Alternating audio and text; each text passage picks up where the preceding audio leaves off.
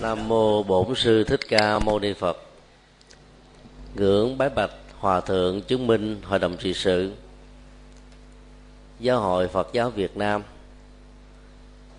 Kính bái bạch chư tôn đức lãnh đạo ban trị sự. Thành hội phật giáo thành phố cần thơ. Kính thưa chư tôn đức tăng và toàn thể quý phật tử trước nhất chúng con chân thành cảm ơn lãnh đạo thường trực ban trị sự tỉnh hội phật giáo thành phố cần thơ đã à, thương tưởng tạo điều kiện cho buổi à, sinh hoạt giao lưu ngày hôm nay được có mặt. Chân thành cảm ơn à, thượng tọa thích bình tâm đã nói kết để thuận duyên này được diễn ra vào chiều hôm nay trong ờ, các trường hạ thì chương trình ờ, tu học Phật được ờ, các vị cao đức, phụ trách giảng dạy đã nhiều. Trước khi đến với trường hạ đó thì chư tôn đức tăng cũng đã trải qua các trường lớp Phật học. Cho nên buổi chiều hôm nay cho phép chúng con xin được giao lưu với các vị đại đức trẻ và các phật tử. Dưới sự à, chứng minh của à, chư tôn đức lãnh đạo à, ban trị sự, thành hội phật giáo thành phố cần thơ. Và bây giờ kính mời thượng tọa bình tâm quan hỷ điều phối các câu hỏi. Và xin hướng các câu hỏi xoay vào các vấn đề mà ta không tìm thấy trong các sách vở về phương diện lý thuyết để à, việc à, chia sẻ nó nó có những cái giá trị à, thực tiễn hơn. Và bây giờ kính mời quý đại đức trẻ cũng như các phật tử hiện diện có thể nêu câu hỏi trực tiếp hoặc là chuyển lên thượng tọa bình tâm để tất cả chúng ta cùng trao đổi. À, kính bạch đại đức giảng sư câu hỏi của một vị đức phật dạy trong thiền tông bất lập văn tự giáo ngoại biệt truyền. Giáo hội chủ trương là tăng ni phải có học vấn, như thế có trái với ý phật trăng. Chủ trương à, của thiền tông khác nhau à, trên nền tảng văn hóa của các quốc gia, nơi mà đạo phật có mặt như là một thực thể tâm linh. Câu chủ trương vừa nêu là của thiền tông trung quốc vốn mà ảnh hưởng đến nhật bản, việt nam, triều tiên. Và nó không phải là thiền tông của một tổng thể. Theo cái thế mà hiện nay nó đang à, phổ quát quá ở à, thế giới phương tây nói chung. Bản chất của thiền tông à, trung hoa là một sáng tạo, như là một nghệ thuật thiết biến văn hóa trong bối cảnh bách gia chư tử và do vậy à, thiền tông đã sử dụng cái logic của ngôn ngữ để đả phá và vượt qua những chấp trước của ngôn ngữ. Và đó được xem như là một cái dấu ấn phát minh vô cùng mà có ý nghĩa trong lịch sử phát triển của thiền tông tại đất nước Trung Hoa vào truyền thống về triết học và tâm linh. Khi à, đi theo cái khuynh hướng đó đó thì à, chủ trương của thiền tông Trung Quốc là nhằm à, làm sao giúp cho tất cả các hành giả rũ bỏ được các chấp trước về phương diện ngôn ngữ mà vốn nó là cái à, cái mớ rối bời, làm cho ý thức dị quy của con người lăn chảy theo. Tất cả những tranh luận bao gồm các phán đoán, mệnh đề, tổng hợp, quy nạp chuyển dịch loại si. Mà đôi lúc đó, nó không làm cho người ta có được à, sự quy tụ về trong à, hành trì. Và do đó có thể à, dẫn đến những cái tình trạng rơi vào tình huống được gọi là hí luận gọi là giáo ngoại biệt truyền. Không có nghĩa là toàn bộ những giáo nghĩa của thiền tông trung quốc không đặt trên nền tảng của kinh điển có thể nói um, dầu là thiền tông của um, lâm tế tào động văn môn quy ngưỡng cũng đều phát triển ở trên tinh thần của các kinh điển đại thừa. Do đó gọi là giáo ngoại biệt truyền là nói theo một cách thức để phá chấp. Chứ trên thực tế là truyền thống của thiền thông là nằm từ kinh điển đại thừa mà ra. Điều thứ hai nếu ta làm một cái thống kê à, về à, văn bản học, thì cái nền văn học của thiền tông trung hoa lớn nhất trong bất kỳ một nền dân học của trường phái phật học nào, trong à, cái mảng tục tạng đó, thì hầu như là bảy tám chục phần trăm là thuộc về văn học thiền của trung quốc à. Nói là không lập văn tự chứ còn thiền tông trên thực tế là lập văn tự nhiều nhất thông qua các cái tác phẩm ờ, ngữ lục của các thiền sư mà nội dung tâm linh sự khai phóng tâm thức những phương tiện phá chấp và những hỗ trợ để cho hành giả đi vào thế giới nội tại đó phải nói là chiếm cái mảng khá lớn ở trong nền văn học của Phật giáo phát triển ở tại Trung Quốc, Nhật Bản, Triều Tiên và Việt Nam. Nói chung như vậy ta không nên hiểu theo nghĩa đen mà phải hiểu theo nghĩa um, nghĩa bóng. Đó là đừng chấp trước, đừng trụ lại ở văn tự. Vì bản chất của văn tự là có giới hạn trong tự thân của nó. Thế giới thực tại thì có một, nhưng mô tả về bản chất của thực tại thì có thể có trăm nghìn, thậm chí là vô số. Tùy theo góc độ, tầm nhìn, bối cảnh, điều kiện, bao gồm luôn cả điều kiện quan học. Và nhất là cái phần thế giới quan, nhân sinh quan của các chủ thể mô tả, mà thực tại có đa diện khác nhau. Trên thực tế nó chỉ có một. Nói một cách khác là khi ngôn ngữ được sử dụng như một công cụ để mô tả thực tại, thì thực tại đó là một thực tại bóng dáng, chứ không phải thực tại trong tự thân của nó. Có một cách rất là lớn giữa ờ, thực tại trong tự thân của nó và thực tại được mô tả. Khoảng cách này đó được giới hạn khi mà thế giới tâm linh của sự trải nghiệm đã được uh, kinh qua một cách thành công. Và do đó các thiền sư của trung quốc ảnh hưởng đến uh, truyền thống tâm linh tại nhật bản và việt nam nói chung muốn giúp cho tất cả các thiền sinh hoặc là những người thực tập thiền đó là đừng nên quá bận tâm vào uh, uh, chữ nghĩa văn chương mà vốn có thể lạc chẳng con người vào thế giới ma trận cho nên mới chủ trương là giáo ngoại biệt truyền gọi là chuyên ngoài à, hiển giáo những kinh điển trên thực tế.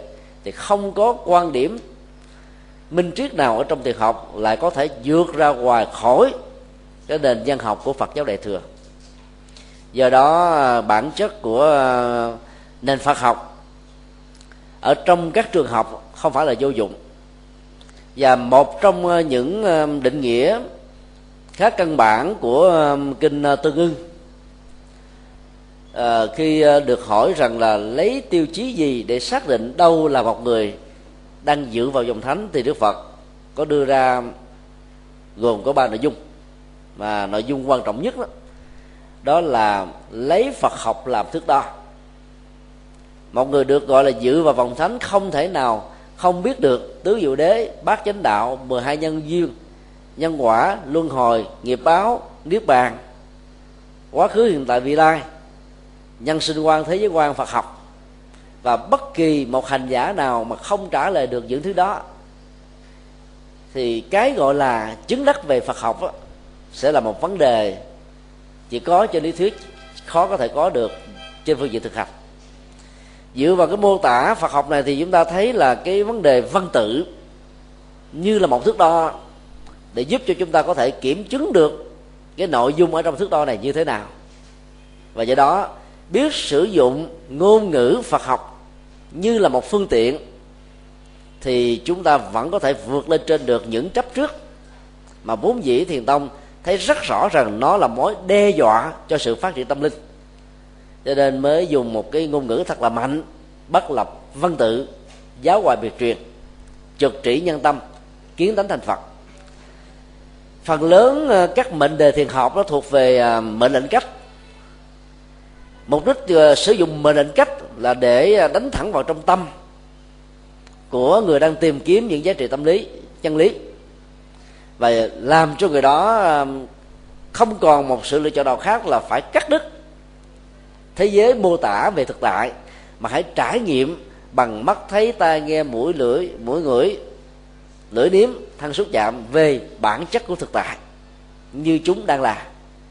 Sự trải nghiệm đó sẽ um, tạo ra um, cái giá trị uh, trực quan mà trong um, duy thức học và nhân minh luận của Phật giáo gọi là hiện lượng và cái khả năng ngộ nhận trong vấn đề phán đoán thực tại qua hiện lượng rất là thấp. Và do vậy giới hạn được các phán đoán dị nguyên của ý thức và của mặt na vốn dĩ gắn liền với suy luận hay là quy nạp. Mà việc thiếu các cái cơ sở dữ liệu của nhân quả và tội giác đó có thể dẫn đến những phán đoán sai. Trên vì tế thì uh, ngôn ngữ được sử dụng như là một văn tự bất nhã vẫn là một uh, trong những bản đồ tâm linh cực kỳ có ý nghĩa. Cho nên nói là bất lập dân tự không có nghĩa là ta không nên học phật học. Ta không nên đến trường lớp để uh, tham gia các lớp giáo lý. Ta phải từ bỏ hết tất cả mọi thứ vì uh, nó là ờ, cạn cợt nó là chấp trước nó là bị dướng bận vân vân. Sử dụng nó mà không bị dướng bận á nó có giá trị hơn nhiều là ta không sử dụng nó như một công cụ. Là bởi vì đức phật đã sử dụng cái văn tự bát nhã suốt 49 năm theo Bắc Tông 45 năm theo Nam Tông. Nếu tất cả mọi người có thể độ thông qua con đường bắt lập dân tự giáo ngoại biệt truyền, có lẽ Đức Phật đã không nhọc công làm cái công việc hoàn pháp như thế. Do đó, để đáp ứng cho phần lớn các căn tính trải qua chiều dài lịch sử đó, thì việc sử dụng hiển giáo, tức là văn tự bát nhã để khai mở tuệ trí và khi tài trí đã khai mở rồi đó thì việc chấp trước vào trong văn tự sẽ không còn là một vấn nạn nữa. Đó là điều mà chúng ta nên mạnh dạn đặt niềm tin vào. Để việc à, khai tâm mở trí thông qua dân tự bất giả có thể phổ cập đến quảng đại đa số quần chúng và cái tình trạng mù chữ Phật pháp đó, nó sẽ không có. Hiện nay nếu chúng ta làm một cái thống kê nhỏ ở trên à, toàn quốc với số lượng à, 16.500 mấy chục ngôi chùa lớn vừa và nhỏ thì số lượng các ngôi chùa có tổ chức các hoạt động uh, hoàng pháp hoặc là giáo dục các cái khóa học căn bản vỡ lòng thì chưa chiếm được hai phần trăm. Như vậy ta có thể nói là 98% còn lại phần lớn các phật tử bị thiệt thòi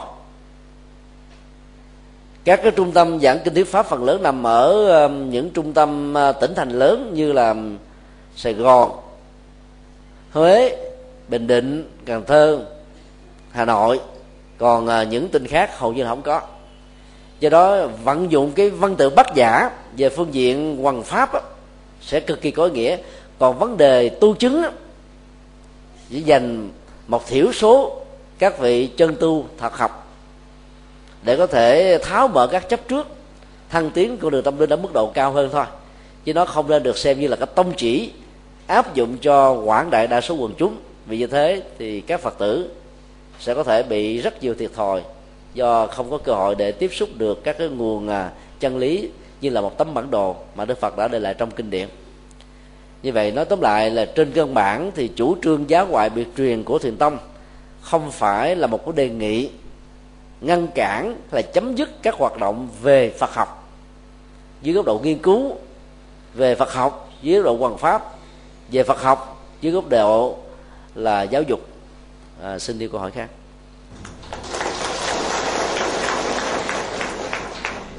À, có một vị thầy hỏi như sau. À, giáo pháp của đức phật dạy những việc hành đạo đúng theo các chánh pháp. Vậy xin hỏi tại sao hơn 2.000 năm du nhập tại Việt Nam cứ mãi các chùa vẫn còn cúng ma chay người chết thì ba ngày và 49 ngày hoặc giáp năm. Có những việc làm quá sai chánh pháp như gà mở cửa mã nhà kho cúng đạo lộ. Việc này tôi không đồng ý mà các chùa vẫn làm và áp dụng. Bảo là tùy duyên vân vân.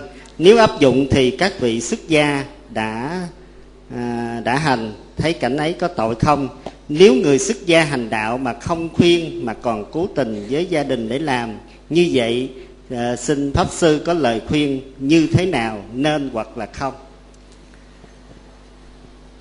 Bối cảnh của văn hóa Phật giáo Việt Nam á là một phức hợp trong ờ, sự tiếp biến văn hóa giữa đạo Phật với nho giáo và lão giáo các dữ liệu văn hóa của hai tôn giáo còn lại bám lên thân cây bồ đề với tư cách là những dây tùm ghế là khá nhiều.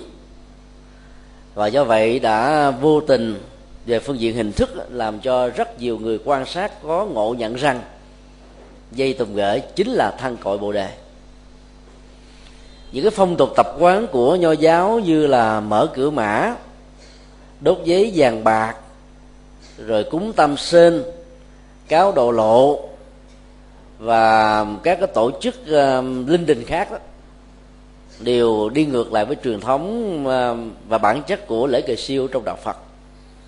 Vì kỳ siêu nó một cách đơn giản là truyền những cái thông điệp về vô ngã vô thường giúp cho hương linh không đánh đồng thi thể là họ. Thừa nhận ngày tháng năm sanh khai tử là một sự thật đang diễn ra từ đó vẫy tay chồng cách vĩnh viễn. Và cái cơ hội trở về nhà là bị kết thúc. Cái cơ hội để hưởng những cái việc cúng kiến của con người là không còn đặt ra như là một vấn đề. Bởi vì việc tái sanh theo nghiệp là một nhu cầu không thể thiếu. Bằng không đó, sẽ bị rơi rớt ở trong cảnh giới thân trung ấm với hình thức là ngạ quỷ, là một nỗi khổ niềm đau mà những người con Phật cần phải nhận diện để hỗ trợ cho họ được siêu thoát quá trình à, phát triển của Phật giáo trên dưới hai ngàn năm tại Việt Nam không phải lúc nào cũng nhận được sự thuận lợi về à, phương diện bối cảnh lịch sử. Đất nước chúng ta trải qua một giai đoạn chiến tranh quá dài một nghìn năm với Trung Quốc mấy trăm năm với Pháp mấy chục năm với Hoa Kỳ. Nội chiến diễn ra gần như là từng ngày trong suốt cả mấy chục năm. Và do vậy à, truyền thống tâm linh đó, và Phật học và các cái biểu hiện uh, hoạt động của nó trong ờ, xã hội đó, gần như là bị uh, gián đoạn khá nhiều. Chính vì thế giàu trở thành là một đạo Phật đàn anh với tuổi thọ 2.000 năm. Mà các cái hoạt động gắn liền với um, dữ liệu văn hóa dân gian dữ liệu văn hóa của các tôn giáo khác ảnh hưởng tiêu cực đến đạo Phật đó vẫn còn đầy dẫy đây đó trên toàn quốc. Đó là một nỗi đau. Đó là một thách đố đối với Phật giáo Việt Nam việc uh, cúng lễ cầu siêu trên uh, nguyên tắc thì nó là một sự tiếp biến văn hóa trong bối cảnh văn hóa của Trung Hoa và Việt Nam. Giá trị của nó rất là to lớn và nó cũng không có đi ngược lại với truyền thống uh, hỗ trợ hương linh được tái sinh theo nghiệp. Ở tại nền văn hóa này đó thì việc làm cho người quá cố được vui được hiểu đồng nghĩa là chu cấp và mang lại hạnh phúc cho người còn sống. Dân tộc việt nam từ nhiều thế kỷ qua, giàu đã vẫy tay chào với một người thân trong gia đình năm chục năm, bảy chục năm. Có nhiều thế hệ sinh ra không biết ông cố, ông sơ, ông sợ ông sợ mình là ai. Nhưng mà đến ngày thanh minh, hoặc là những ngày kỵ dỗ, cháu chích nhiều đời vẫn theo cha mẹ và ông bà của mình đến làm lễ dỗ với bày tỏ lòng tôn kính của mình dưới góc độ là uống nước nhớ nguồn và đạo lý này rất phù hợp với học thuyết hiếu thảo trong đạo Phật. Chính vì thế mà các tổ Trung Quốc và Việt Nam đã vận dụng uh, truyền thống à, văn hóa vốn có và để đạo Phật có thể hòa nhập được thì phát triển theo dưới hình thức là lễ cầu siêu và hỗ trợ cho các gia đình bớt đi nỗi khổ niềm đau đứng trước cảnh sanh ly tử biệt. Cho nên bản chất của việc nhập thế qua phương tiện của các lễ cầu siêu là hỗ trợ rất nhiều cho những người còn sống. Còn bản thân của các hương linh tiếp nhận được các thông điệp vô ngã vô thường thông qua các khóa lễ cầu siêu nhiều hay ít và có tác dụng tích cực được phần nào, lệ thuộc hoàn toàn vào khả năng tiếp nhận của hương linh và sự sẵn lòng đón nhận của họ giá trị của lễ cầu siêu dừng lại tại đó. Nhưng dù chưa có thể um, cam kết được rằng là hễ những hỗ trợ của lễ cầu siêu diễn ra thì người hương linh sẽ được siêu thoát thì dù sau đi nữa giá trị cho tất cả thân bằng quý thuộc hiểu rõ được đạo phật hiểu rõ được vô thực vô ngã phát tâm cúng dường làm phước tu đức hạn chế những nghiệp sát sinh và nhiều phương diện khác nữa là điều mà không ai có thể phủ định. Mượn tử độ sanh là một phương tiện cực kỳ có ý nghĩa. Ta thử đặt ra một giả thuyết. Khi các gia đình không phải là phật tử, có một người thân vừa qua đời, nếu được hướng dẫn đến các nhà thờ của tinh lành hay là thiên chúa, thì việc gì sẽ xảy ra? Sau lễ tang, không phải chỉ con cháu của người mất trở thành tín đồ, mà tất cả các thành viên trong gia tộc có cơ hội làm được như thế sẽ lớn hơn. Rất may mắn, nhiều người không có đạo, hoặc là thờ ông bà, hoặc là đi theo một à, đảng phái nào đó, khi chết cũng được hướng dẫn tư vấn đến chùa để tổ chức lễ cầu siêu. Và nhờ như thế sau 7 tuần thất, nếu ta có nghệ thuật hướng dẫn, gia tộc đó sẽ trở thành là phật tử. Như vậy, phương tiện độ sanh thông qua độ tử đó là một cửa ngõ để cho quần chúng chưa phải phật tử trở thành những người thuần thành trong hiện tại và trong tương lai. Số lượng đó nếu ta thống kê một cách nghiêm túc trên toàn quốc, thì hầu như đây là cửa ngõ quan trọng nhất để đi vào đạo phật còn biết đạo phật qua triết lý, qua đạo đức, qua sách vở, qua nghiên cứu thì chẳng được là bao. Cho nên sẽ là một sự sai lầm nếu ta cực đoan lên án các phương pháp hành trì thông qua các khóa lễ cầu siêu. Vấn đề ở chỗ là ta sử dụng nó như một nghệ thuật để hoàn pháp, chứ không phải là một cái phương tiện để tồn tại và duy trì các cái sinh hoạt của những người xuất gia sử dụng nó như là một cái phương tiện sinh hoạt, có nghĩa là đặt nặng về vấn đề kinh tế. Thì lúc đó là ý nghĩa của tâm linh sẽ hoàn toàn mất hẳn ở trong ờ, các cái ờ, khóa lễ cầu siêu đó. Cho nên cái hay mà các tổ đức ngày xưa đã sử dụng, ta nên phát huy. Và các dây mơ rễ má, dây tầm gửi bám lên thân cây bồ đề của phật giáo thì ta phải mạnh dạn và dứt khoát loại trừ. Bằng không đó, giới trí thức và giới trẻ sẽ có một cái khoảng cách rất lớn với đạo phật của chúng ta trong quá trình hành đạo và phát triển của mình. Do vậy à, à, việc các à, tăng sĩ phật giáo tham dự hoặc là tiến hành các khóa lễ cầu siêu muốn có ý nghĩa thì phải làm thế nào đó để giúp cho các gia chủ hiểu rõ được đạo phật bằng cách là yêu cầu họ tổ chức các cái buổi thiết linh quy tụ thân bằng quyến thuộc và bà con làng sớm về trong một cái giờ thích hợp nào đó suốt mấy ngày hoàng tại nhà, hay là tại một nhà hoàng tập thể. Một vị pháp sư có kinh nghiệm về vấn đề này sẽ được thỉnh mời đến thuyết giảng ngày thứ nhất, ngày thứ hai. Và trước khi à, tống tán, hương linh đến đây an ngày cuối cùng, một bài pháp mắng cũng cần phải được thực hiện. Và làm được như thế đó, thì cái cơ hội hoàn pháp rất là có hiệu quả, sẽ giúp cho cả gia đình từ cái biến cố đau thương mất mát người thân, trở thành là những người phật tử thượng thành trong tương lai. Nếu làm được như vậy đó, thì các phương tiện đã trở thành như là một công cụ, chứ không phải là cứu cánh trong tự thân của nó. Còn các tập tụng, đốt giấy vàng mã, cáo đạo lộ, mở cửa mã, vân vân, đều không phải của phật giáo, thì các tu sĩ của chúng ta cũng nên mạnh dạn hướng dẫn các phật tử để cho họ cảm thấy an tâm vững lòng không còn sợ hãi bởi những niềm tin phi phật giáo mà vốn dĩ nó gắn liền với mê tín và dị đoan. Được như thế đó thì cái con đường hoàn pháp và đầu sinh đó sẽ thật sự là có ý nghĩa trong từng hành động dấn thân của chúng ta. Xin nêu câu hỏi khác.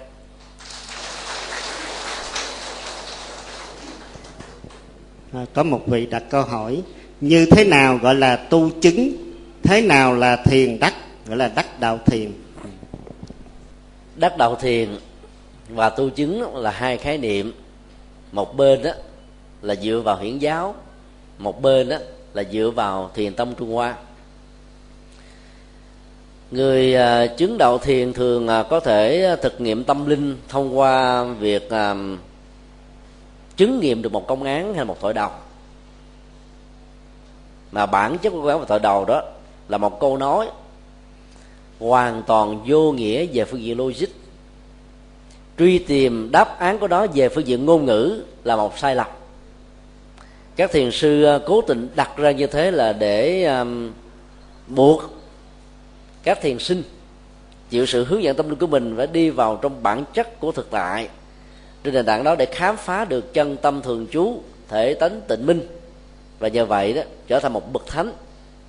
Cho nên uh, cái được gọi là đắc thiền hay là chứng thiền, là khi mà việc khai mở của thiền sư đúng được căn tính của thiền sinh và việc truyền tâm từ vị thầy sang người học trò sẽ làm cho cả hai như thể nhập với nhau là một. Thì trạng thái đó được gọi là chứng thiền.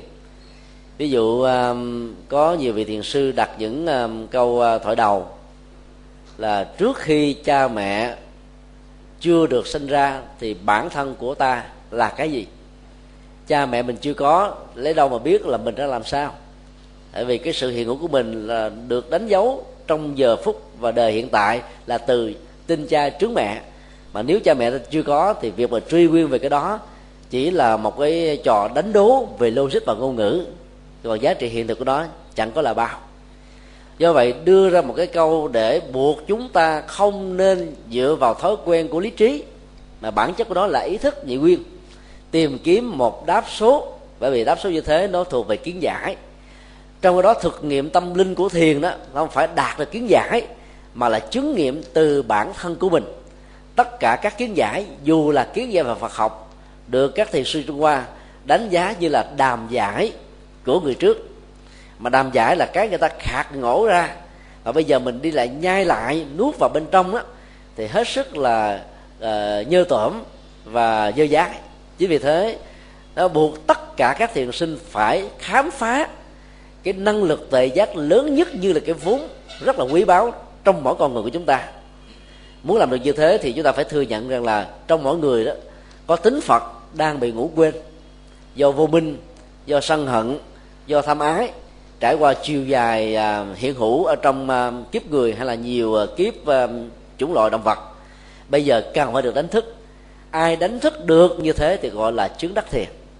Do đó bản chất của công án à, nó được nâng lên ở chỗ là khi một câu thoại đầu được sử dụng có điển tích và giá trị khai tâm mở trí dẫn đến chứng đắc thiền ở hành giả được nhiều đó thì nó nâng lên thành là công án.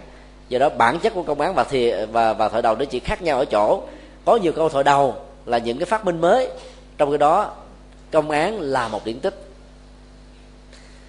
Nếu nói về chứng ngộ thiền của nam tông đó, thì ta thấy um, cái định nghĩa nó rất là rõ. Ví dụ như là để được gọi là chứng thiền thứ nhất, thì hành giả trước nhất là phải um, chấm dứt được các cái bản năng tính dục và sự tìm kiếm thỏa mãn nó dưới nhiều hình thức khác nhau.